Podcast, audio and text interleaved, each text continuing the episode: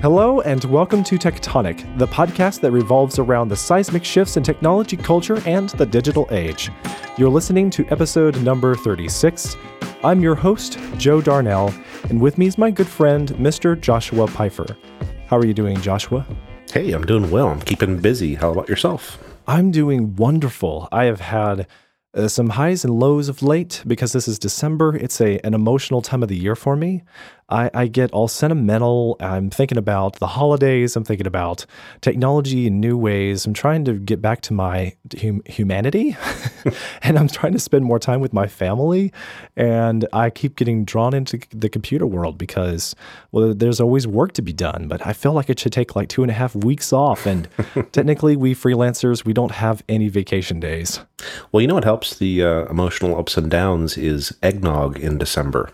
Yes. Oh, yeah. Yeah, yeah, that helps. with a little bit of extra of our, our grandma's bourbon, just a little bit. Well, no, I, I what I meant was bourbon with a little little bit of eggnog in it. Yeah. Mm, I like your recipe. I'm going to have to come over to your place a little bit more often. and that other person you heard chiming in in a complete endorsement for the eggnog, that is Sean Patrick John Paul George Ringo Duran. How you doing, buddy? Oh, I'm doing well. Any mention of eggnog, especially people that like eggnog, they're my kind of people. Oh yeah. Awesome. It's good Now, stuff. uh, Yes. Do you have eggnog uh, around you? Are you missing out this year?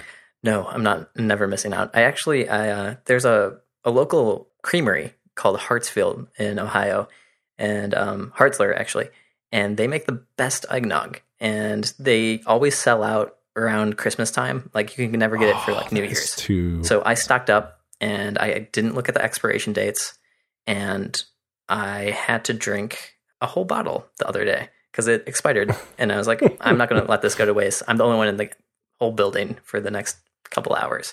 So I I might as well polish this off. Yes. Good man. I'm so Yes. proud of you. That that's fantastic. and anywhere where you can enjoy a Christmas beverage, you know, uh, at the workplace is okay by me. And like I've been saying on my other podcast of late, I've been enjoying some Irish coffee. I start those back in November, and I have them basically the whole winter months spell because um, who doesn't like what you put into Irish coffee? It's got coffee in it and so many other great things. hmm Yeah, and just to, it makes life better. well, Sean, this is your introduction to Tectonic. Thank you Yes, it very is. much for joining us. Thank you for having me and reaching out. And then sorry for not replying to your Twitter messages for ever. You know, that's the thing about Twitter messages is that they really do get buried into the notifications, and it depends on the the app you use. You may not notice them at all. What, what are what are you using to interface with Twitter? I usually I have Tweetbot, but I don't actually use it because I don't know. I have um, the native Twitter app, and I have the analytics uh, turned on, so I can actually see how many people have looked at a tweet, clicked a link, yada yada yada. Tweetbot doesn't really provide that. Hmm. So the ability to control your analytics is somewhere in settings for the account or for the app. Um, it's actually on your Twitter account. If you you have to go to Twitter, I think dot no ads.twitter.com, and then you essentially sign up to become uh, part of their like analytics thing. It's a bit confusing because the analytics and ads are different, but they both talk to each other, and you have to sign up for both of them Hmm. or enable one and then go to another. Um, and but then you get this handy little button at the bottom right hand corner of tweets that's like looks like a bar graph, and then it's your stats. Very cool. See, this is why I have you on the show. All all the smart people on the show, so that y'all can teach me things, and uh, I can glean from y'all's uh, insights and knowledge base. It's good stuff. Yeah, Yeah, I'm gonna have to check that out because I've been using Tweetbot for a good long time, and I love the way I get to experience Twitter across different devices. But the trick I have found is that I enjoy what notifications do with Twitter these days a little bit more. It, it tells me when um, my friends, the people I follow, are especially interested in a tweet and everybody started retweeting something all at once. It's like, oh, well, it must be good. I want to check that out. If I'm not going to take the time to actually follow my entire or read my entire Twitter stream, I at least want to find the good stuff. yeah. And it'll present those things to me in a notification. That's uh, really powerful. And I'd like to see more of that kind of thing in other apps. Yeah, it's a it's a shame that like Twitter is sort of like closed with that, but that apparently Jack Dorsey was like, yeah, we're gonna open it up a little bit in the future. Hopefully that future comes sooner and sooner because I like Tweetbot, but I'm not uh, as heavy as a Twitter power user as others. Well, and, Tweetbot has a long history with Twitter, and it's harder for them to change over time. Twitter is trying to change with culture itself, whereas Tweetbot is trying to meet the needs of um, the users. We're going to get to in a few minutes. So, Sean, what's really interesting to me about you and is that you and I have a lot of crossover in our day jobs. You're a professional designer. I'm a professional designer, but we have very different backgrounds. And I wanted to talk about, you know, what makes Sean Sean and what makes you so interesting. I, I find you to be an interesting person. I got Thank you. thank you uh, for being on my show again. I'm, I'm serious. You had a podcast a little while back called All of the Above, and we had your co-host Brian previously on Tectonic, and those were good episodes. I wanted to have you as well. So tell us a little bit about yourself, your education, anything relevant, what makes you interested in technology, and what are you doing these days? Yeah, that's a good question. Um, You- you're you're checking your list and making it twice. yes, yes, yes. Um, so yeah, my uh, start with computers and design. I guess it would start out just like uh, you messing with Photoshop right, right around uh, when I was like twelve or thirteen, and then I actually had that same copy of Photoshop until I was twenty one. I never actually bought it. I had Photoshop uh, CS3 my whole life, and I did all my design classes and all my things ever in Photoshop CS3. Yeah, I, I started with Adobe Photoshop CS2. Uh, I did have that, but only at school. I officially had my f- first copy on a computer that I owned with CS3. Did you ever have a PC in there wh- that you used it on? I had a P- no, actually, only a Mac Impressive. for Photoshop. Yes. Yeah, see, I started with a PC, that uh, Windows 98. So, Ooh. yeah, those were the days. Only PC I've ever had. So, I tasted the dark side and it was kind of gross. Yeah. Yes, it, it it only got worse in a few years with Windows ME. oh yeah. Oh, it was that was bad. I remember the reason why uh, my parents upgraded our computer to Windows Me it was because I wanted this Lego Steven Spielberg kit. I don't know how else to describe it. You got a digital camera, and then you can make still frame animation. With Lego kits. Yeah, there's a lot of products that do that these days. Yeah, and at the time that was like one of the first things, and Lego had it. So it only ran on Windows Me, and my parents had to upgrade it, and then we never had successful internet after that. We had to use um, AOL Instant Messenger. You had to log onto that and then start the dial-up connection. And have them two trying to go at the same time. And for whatever reason, with that AIM trying to connect to the internet and having the dial up going and doing it, it's like, Yep. that was the only way for it to actually successfully complete. Hmm. It was interesting. Yeah, What they say, the, the cake is a lie. It's true about PCs. So, back, back to Adobe Photoshop CS3. I'm sorry I derailed you. No, you're good because that I- that's I got into like like film and animation at that early age as well, and I was always interested in creating something awesome. Uh, I never actually realized that until a little bit later, but I was like, I I, I just want to make something that people can see, hear, like all the senses. What what inspired me early on, apart from the fact that these were just very powerful tools that were so accessible and very quickly you could make something great uh, with just a little bit of experience and trial and error, was Pixar. Anything that came down from Pixar on high was really inspiring to me. And then I would watch their making of videos and they would talk about the art process, Mhm. the research and development stage where they would create characters and put them on uh, notepads and they would bat around ideas creatively. And the more and more they got into it the more and more they they they were passionate about these things but they were entertaining people but they were also brilliant and they were using technology in really fascinating ways. And all of that was so inspirational to me. So as i took more and more of an interest in graphic design i was i was thinking about what would a pixar guy do today with this business card? How would he make it better and that was my inspiration.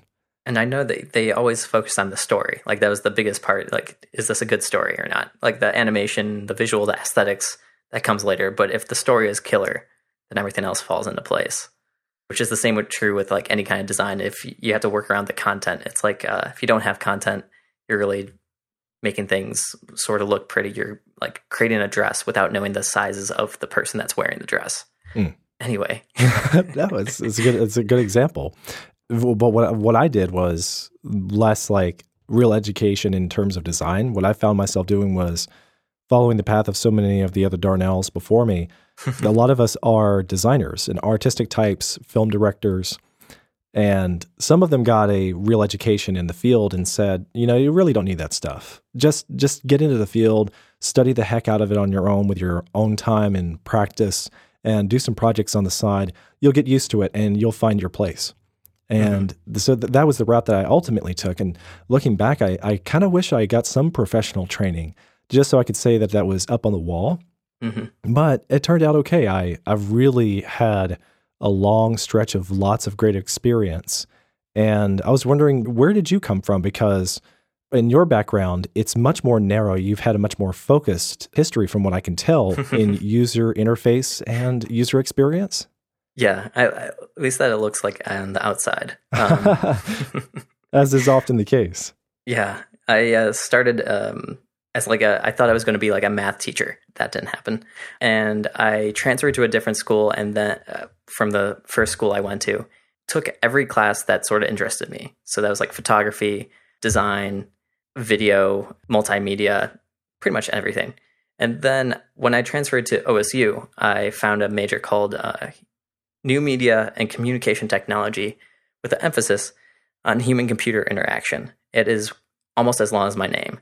and it doesn't really describe anything. It's just a lot of words that are melded together, but it's essentially user experience. And what was cool about that is user experience um, is so broad because uh, it contains a lot of different parts that overlap.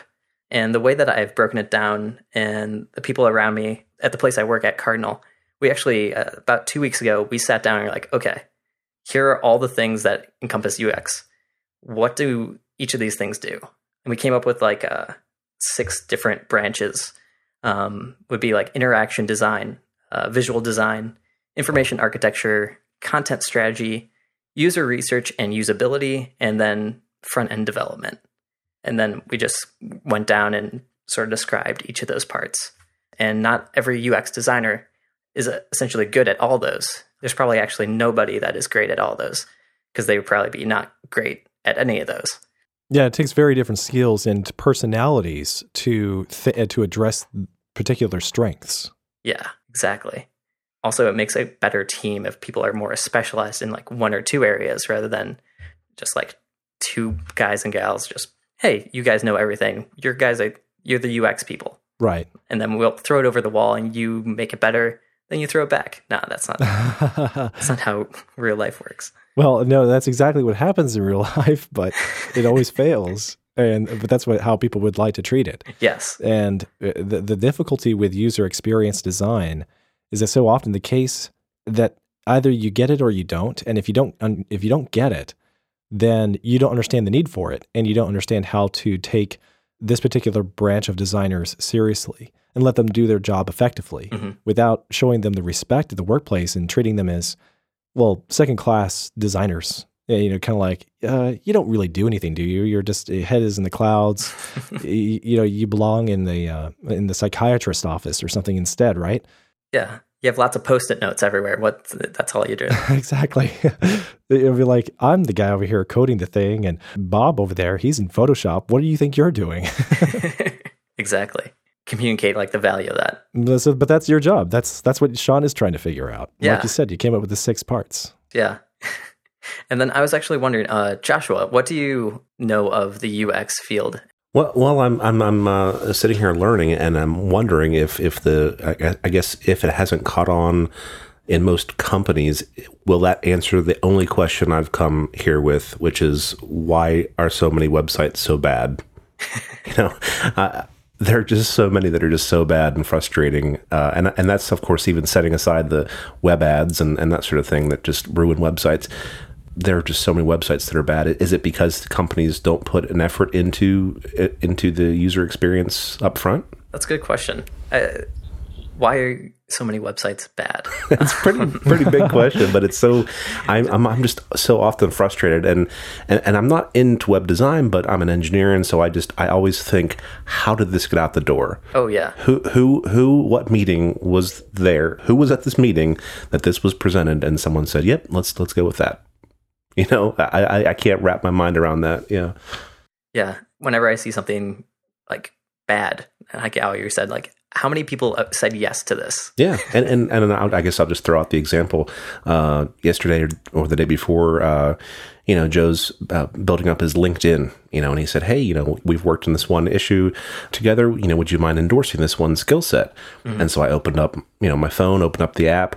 Couldn't figure out how to endorse him. So okay, I'll I'll put a reminder and I'll go home and I'll open up the computer and get on the website and and do it. I get on there, I can't figure it out. So the next day I call him up. I'm like, you needed to walk me through this. And and and at that point, the little plus button was next to the skill and I could figure it out very easily. But I swear the day before it wasn't there. so And I wouldn't be surprised because it seems like LinkedIn ah. is a different website from day to day. Yes, you know, when when when you're going in there, you know, you're not stupid and you're specifically trying to do something and you can't figure it out. That's when I just wanted to go, Mhm. how did this happen? yeah. Well, uh, lots of people blame themselves before they blame the people that made the site. Lots of people think, "Oh, I am stupid. Like, how did I not figure this out? This is all on my fault." Oh no, that's not the answer. Yeah, yeah, I can I can see that, but I, I definitely don't start there. I, I'm always blaming the designer. Joshua's in a, a different percentile. I just figure, you know, if I can't figure this out, it, it has to be a broad thing, and therefore it's not my fault. Yeah. With UX, it's a bit different because sometimes, like, there's marketing or there's like the developers. It's a little bit easier to group those into like pods or little clicks or different sections. But with UX, it's more of like a strategic role that sort of spans a lot of the groups. Depending on, uh, there's like usually three factors where there's the technological, like, is this possible of doing? Whatever idea that we come up with, can we actually feasibly do it? Then there's the like the business side, like, does this make business fiscal sense of doing it? Will this either bring in more money or will it reduce costs? And then there's like the third side, which is usually the neglected side, which is do people actually want to use this? What's the voice of the user?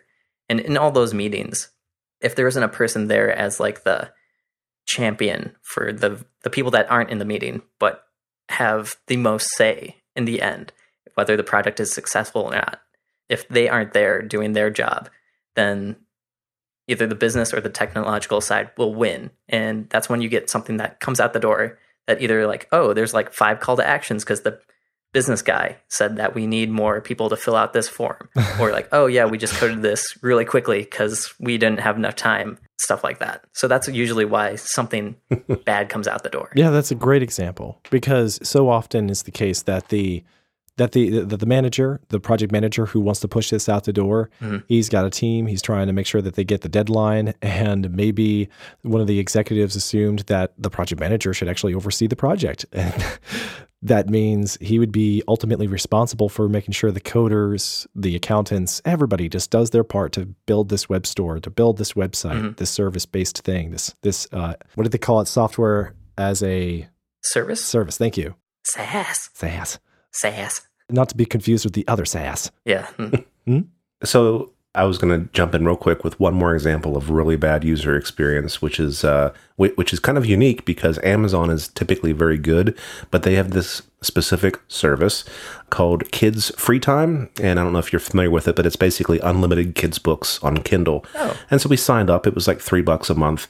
But it just turns out my kids just aren't using it. There's just not that many quality uh, books on there. So I went to to cancel five minutes of clicking, searching, searching the web, searching Amazon, everywhere. I could not find, you know, I looked in subscriptions, I looked in Kindle, Kindle subscriptions. I, I mean, five minutes is a long time of clicking. Mhm. And finally, I decided I'm just going to contact Amazon and say, hey, I can't find this, you know, help. I want, I, just give me a link. It went overseas to India and they must have read it wrong. And I, I basically they refunded me all of the money I ever spent on the subscription service. so, so, I kind of like, okay, I guess I'll take that. But uh, yeah, j- just stuff like that. That's like you know, this is a service. Why can't why can't I easily find it? Uh, that, that stuff just drives me batty. Yeah, yeah, yeah. What I'm thinking of is how user experience is still a relatively young field of interest, and we're beginning to understand just how much it affects the internet because it wasn't something that people could really study when you had print media and when you had uh, one way communication with television broadcasting.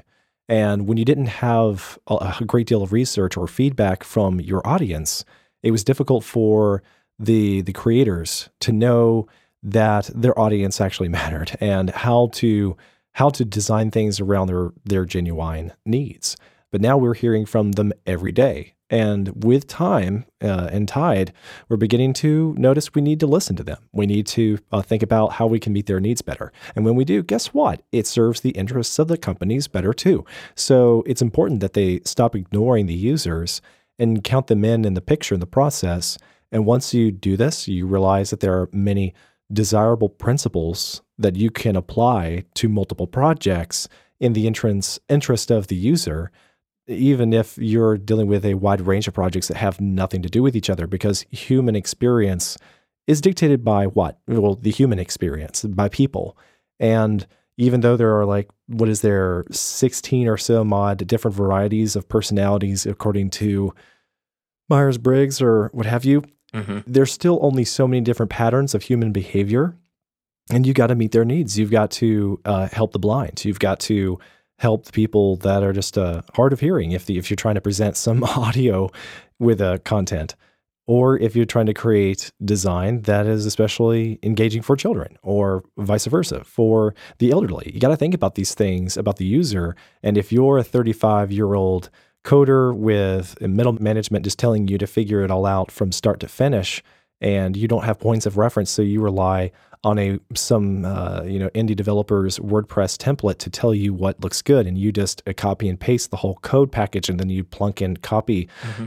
No wonder your website isn't very effective. Exactly. And then uh, going back on like uh, how you're talking about uh, patterns, those are like the the missing point I think for like lots of designers and developers where there was a big focus more on like hey let's create pages and creating like this kind of page, like a profile page, and then like a post page, and all these separate entities, rather than focus on the smaller components of that, the building blocks that make up the pages. So you instead focus on like these little small patterns that are re- reusable and modular components that you only have to design once, and then you update it once, and it updates it everywhere.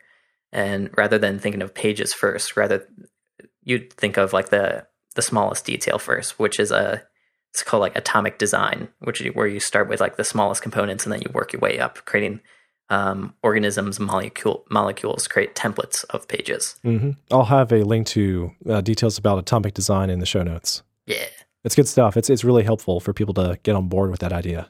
Oh yeah, it's changed. Like I've always thought about it somehow, some way, but actually having it spelled out in the way that Brad Frost does mm-hmm. makes it a lot easier to sort of digest and then have that built into your process of just creating new things and thinking about reusability and extendability. Good stuff. Yeah. Yeah. So that, that's uh that's what we're talking about. exactly. so that is what Sean does, and that is what Sean thinks about day in and day out then what are you doing for the community at Columbus in the web group and oh, yes. your work at Cardinal now? Yeah, at Columbus Web Group, um, it's two of us, uh, well, three of us, sorry, Kevin Mack, Adam Weiss, and myself. Uh, I'm a newly uh, like co-organizer uh, to the team. Newly minted leadership. I like that. That's a nice phrase. I'm going to steal that. I'll credit you, of course. Thank you. Thank you. TM. um, so every month we have free monthly meetups. We use meetup.com as our vehicle. Going forward, we're probably going to have our own separate website. That's uh, sort of why I was brought on to continue doing more the organizational stuff, marketing, and doing like stuff like with a process in place. Because right now it's more like winging it every time. There's a, it's a rough outline. Um, but with the monthly monthly meetups, roughly 100 and 200 people show up, free education from people around the community they're like top notch people.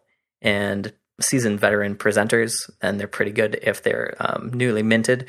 Presenters are new to the presentation of whatever idea they have. We would sort of step in and help them a little bit more on crafting their bio, the outline, their actual slides. And it's a great time. It's all free. It's all awesome. And then you get to meet lots of people within the community. And then there's weekend workshops where you actually have two hour sessions with these people. There's only 10 people to a class, and you learn about, let's say, Sketch 3, which I taught one, or Intro to HTML, CSS, or JavaScript, or uh, Node. Or you, we actually had a portfolio review. Even if you didn't have a portfolio or you had something that you wanted to make it better. Um, I think Dennis Fields, he um, I think he works at InVision or for InVision, and he helped people like help make their stuff better presented. Mm. Um, so it's really cool stuff that again, it's all free to the public. It's just we're trying to make the Columbus community, the tech community, even stronger. That that is how you give back to the community and your ability to teach. Like you you said earlier that you were pursuing a teaching job in another field in mathematics.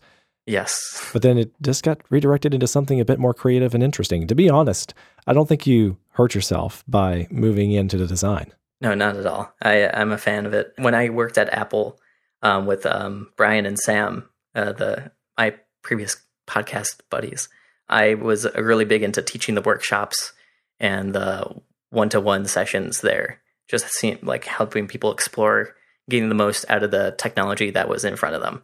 So I, it's been like a string that's gone through my, my whole life, just trying to teach people, make them better, and use technology to their full advantage. Well, then, speaking of those things that are right there in front of us, the tools of the trade, I, have been interested in discussing this with another designer from a completely different perspective. Yes. Uh, what I love about you, Sean, is that um, because I'm down in the weeds of things like Adobe Photoshop CS6 and then exploring other products along the way, kind of thinking like an old fuddy duddy, like, ah, oh, man, do I really want to move things to the cloud? Do I really want to pay for things from month to month? Do I really need to? You know, I, I'm feeling like, you know what? I need to grow up. Uh, well, not grow up, but I need to grow young again and get back into things like, well, exploring what people are using now and making sense of the newer products that are coming to web designers. You know, Adobe is introducing so many different apps. I can't keep them all straight. I can't either. And then every now and then, you know, some are going to wash up on the beach and it's like, oh, there's another Adobe app. And then there's others going to be taken back in the bottle to see and you'll never see again. I'm wondering, like, what do you make of the fare of the high end established professional design tools today? Like, where does Adobe Photoshop stand? Where does Dreamweaver stand? Like, I still hear people toss around the, the name Dreamweaver like it's a thing. And what do you think uh, designers are going to be using in 2016? Uh, with Adobe, I'll tackle that first. Like how you said, they, it seems like they keep churning out stuff. It could be all great, but I can't it's all spaghetti on the wall.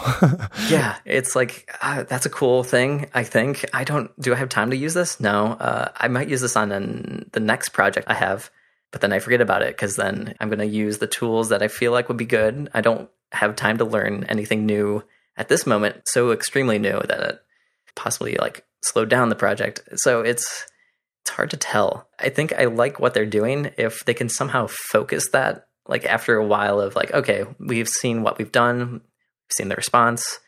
Now we're going to prune what we have and then make features into an amazing thing. I forget the latest one was presented. Um, do you know about Khoi Vinh? Uh, with like, I think it's subtraction.com. Yes, I'm over there every now and then, but I haven't been lately. What's up? Uh, he is now a part of the Adobe team. He used to be a part like the New York Times, I think, uh, like part of the visual side but now he's uh, helping with Adobe app that is sort of close to Sketch. Is this the one that's called Muse? It could be called Muse. I do not know the name of it. I only know that he works on it. Just searching his site right now. You got to be careful when you hover over some of his images that the the whole website oh, inverts. Wow, it's really amazing. I, I, don't know if I would recommend anyone else do this, but you just got to see this. Go any of the listeners that are interested in design you have to look this up subtraction.com. Yes. Find any one of his thumbnail images and roll over it, and uh, your eyes will hurt for a split second. You won't know what happened. And then everything will be okay again. It's it's all right. I've never seen this effect implemented before, but it's clever. It's it's I don't know if it's good design yet, but it's very original. It tells you that you are hovering over something without leaving anything uh, to the side of doubt. It's Yes. like wow, I've actually never hovered over any of his images. This is crazy. But he he's an he's a very accomplished designer. Yes. For sure. Yeah. I, I really appreciate his results from the subtraction.com design tools survey. hmm And that's a fantastic website for anyone that's a developer for the web. You need to check this out if you don't already know about it because it's really thorough. It's really clear, understandable, and you, you can take a lot away from it very fast. Yeah, and his uh, app Wildcard is a pretty cool news app based on the idea of cards, which is uh, nothing new, but it's in vogue right now. Oh, Project Comet. That is the thing that I couldn't think of the name of. Yeah, it's working with like real data, and I think in the future, uh, like 2016, designers that can work with real content uh, rather than dummy content and having things generated dynamically Right. having all that makes it very easy of determining like is this a successful design accomplishing whatever goal of this page is um, assuming that you have a content strategy person or someone to determine like the goal of this page is to do this and this is the the messaging that should be conveyed it will be awesome in the future to just design with real data Hmm. having a ability to prototype stuff and then experience things on different devices easily instead of having a simulator of an iphone on your screen something like sketch mirror makes it a bit easier to have a design within sketch and then easily In real time, see it in the real place where it'll appear. yeah and then do mock interactions Yeah. going forward, there are so many prototyping tools out there. There's too many to name, and then too many prototyping tools that also do like animation built in. Right. They, they feel like Apple's keynotes on steroids. Yes, where you can lay out the canvas area any way you like, and then it has all the shapes and text and uh, colors and textures and filters you would like. And then you have animations to boot. So when you click on the thing, it's going to move over here and expand this other thing, and a list will appear. So you can get that human interaction on the fly before anything is coded.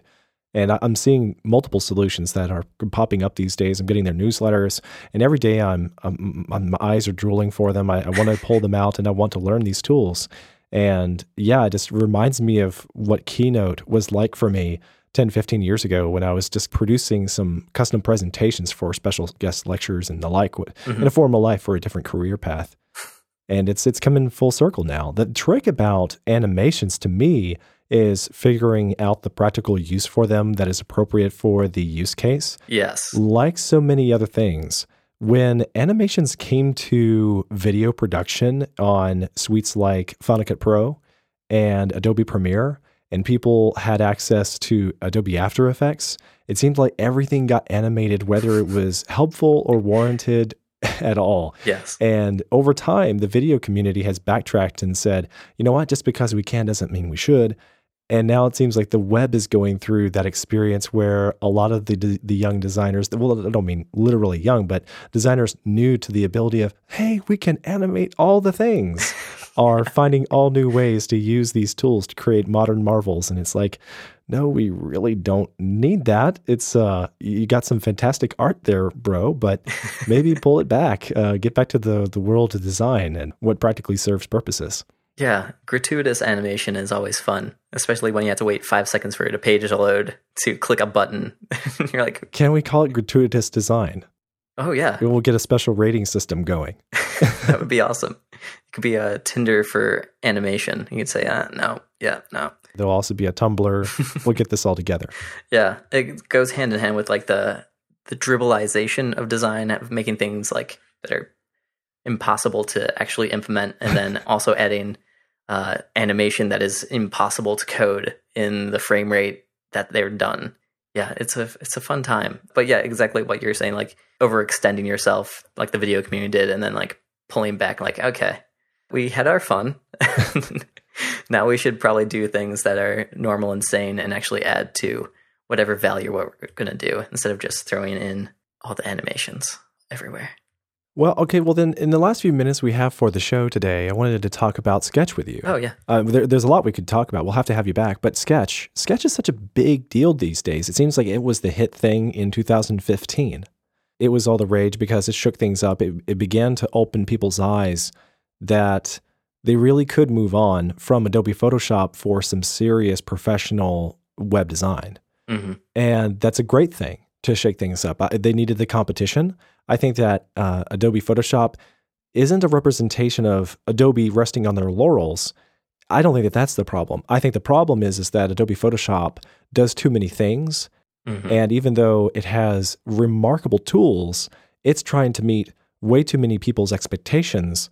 So there's five or six different ways to pull off any trick. And then when designers have to collaborate together, sometimes they can't share the same files and use the files because they know different different ways to, to uh, pull uh, pull off the same effect. And so there's various ways which Adobe Photoshop has gummed up our workflows as designers, as as creative types, whether we're trying to make something for print, we're focusing on photography, or we're trying to build things for the web or video graphics. And I, I think that it has served its time. It definitely does work. But then I I started to behold the changes that came with Sketch, and I really like their simple solutions. It feels like they started with how would Apple do things when Apple was at their best with iWork? hmm and then we'll go from there. Uh, what can we learn from modern apps that are experimenting with the bleeding edge of what a desktop app can do for a mobile internet experience?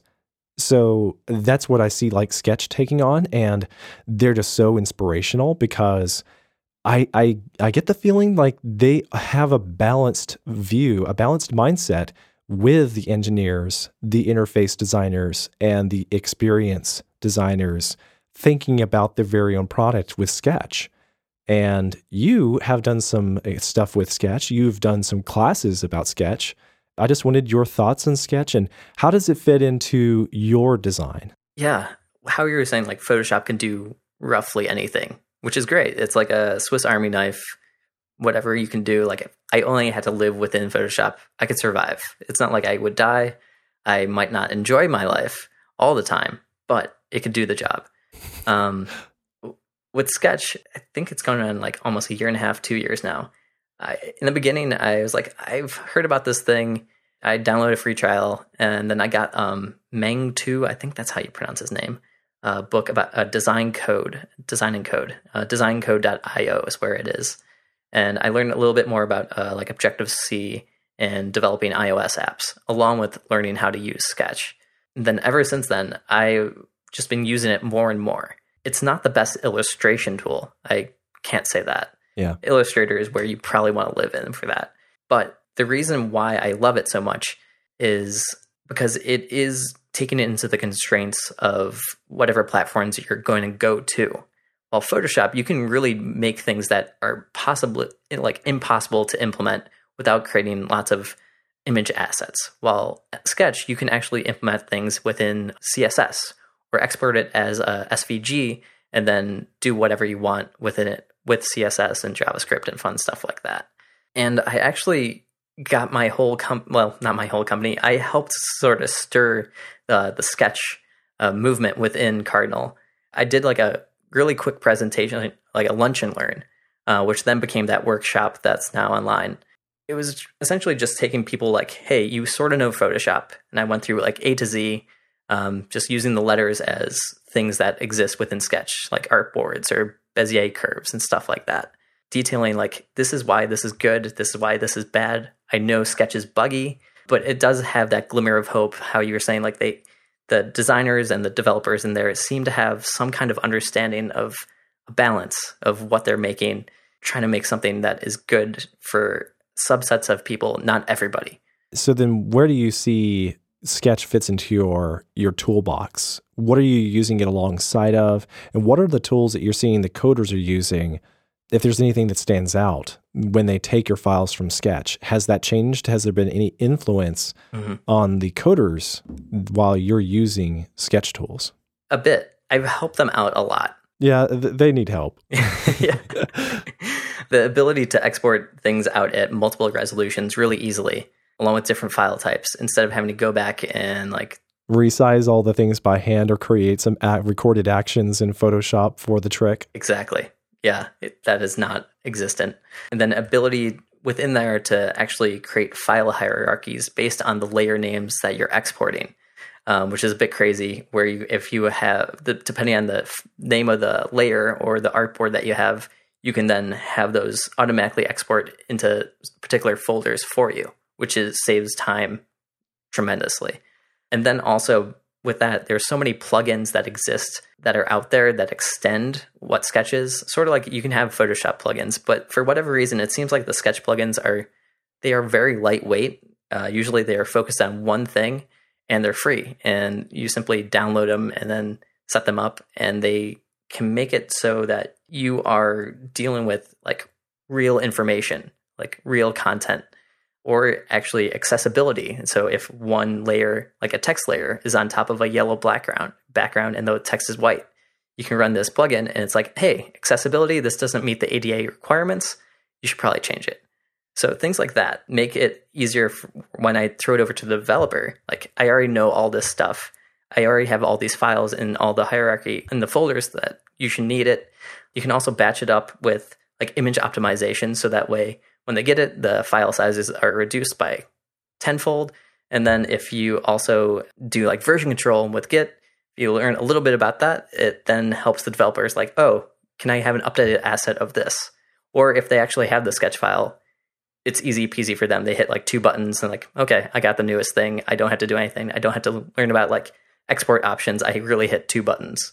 And what's really hard to believe about the things you just named, there's a good list there, is how all these things were introduced with Sketch. Yeah. Like the, these were not tools that were available to us in a cohesive manner with one app until now. Yes. And I, I, I the reason why I like it so much is because the core is pretty simple. And then the plugins that are free, like with Sketch Toolbox that searches GitHub and then finds them and gets them in for you and updates them, it makes it a lot easier to digest Sketch. Once you master the core foundation, you're like, okay, you know what? It would be really cool if I could search and replace uh, certain layer names really easily. I want to see if the plugin exists for this. Oh, there is. Cool. And then you get it. So as you go on and learn more, you can add on to your little tool belt. Well, all right. Thank, thanks, Sean. There's more that we could say about Sketch. Um, one of the things that's new in the news, it's going to be old news pretty fast, though, is that Sketch has just made its exodus from the Mac App Store. Yes. Talk about that after the closing outro. So, yeah. Sean, I want to say thank you for joining us. This has been really good. Episode 36. It's almost a wrap. All right. Thank you for having me so much. Thank you for listening. you listen to our show, I know all the time. It's your favorite show, and I really appreciate all the kind words you've said about Tectonic. It's it's really great. You you don't have to go on anymore. To be fair, I don't listen to any podcast anymore. no, I I understand why. But if you were, if you were, it would be ours, right? Yeah. You'd start alphabetically in the T's and you'd come to tectonic. yeah, T is the best letter. Yeah. I might actually have to start it with S because that's the beginning of my name. Oh, yeah. And you, But you don't have a T in your name. So. No, I have zero T's anywhere in my name. it's like one of the letters I don't have. Amazing. And it's such a common letter, too. Okay. Well, anyway, thanks, Sean. Thanks for joining us. No problem. Thanks for having me. And thank you, Joshua. Sorry, uh, this is a, a, good episode for you to listen and to just uh, follow along because I, I, know you don't have much to do with design, but yeah, I'm gonna go grab some more uh, eggnog, but actually more bourbon. Yeah. Sorry. we'll call it eggnog because it is the season. I'll have eggs tomorrow for breakfast, and that's kind of the same thing. Yeah. All right, guys. Thanks. Okay, this is the end of Tectonic episode 36. We're so glad that you could join us and the, if you don't already have them, you can find the show notes with the links at tectonic.fm slash 36. Anything that Sean and I talked about, the tools and the references to design resources online, you can get them there. And if you're looking for us on Twitter, our guest, Sean, is at SPJPGRD. Okay, I'll repeat that mm-hmm. again SPJPGRD. That's just one of the most fantastic handles I've ever read. Yeah. And I'm Joe Darnell. That's underscore Joe Darnell on Twitter. And my co host is simply Joshua Pfeiffer. And the show is Tectonic FM. And if you would like to send us a private message, you can email us those at hello at tectonic.fm. We'll get them any kind of feedback or ideas that you want us to discuss in the future episode. And do us a huge favor, check out the show on iTunes and leave us a review there. That would make like the best Christmas present. That's going to do well to help other people discover the show. So thank you in advance. I'm Joe Darnell. Thanks a bunch for listening to the Tectonic Podcast.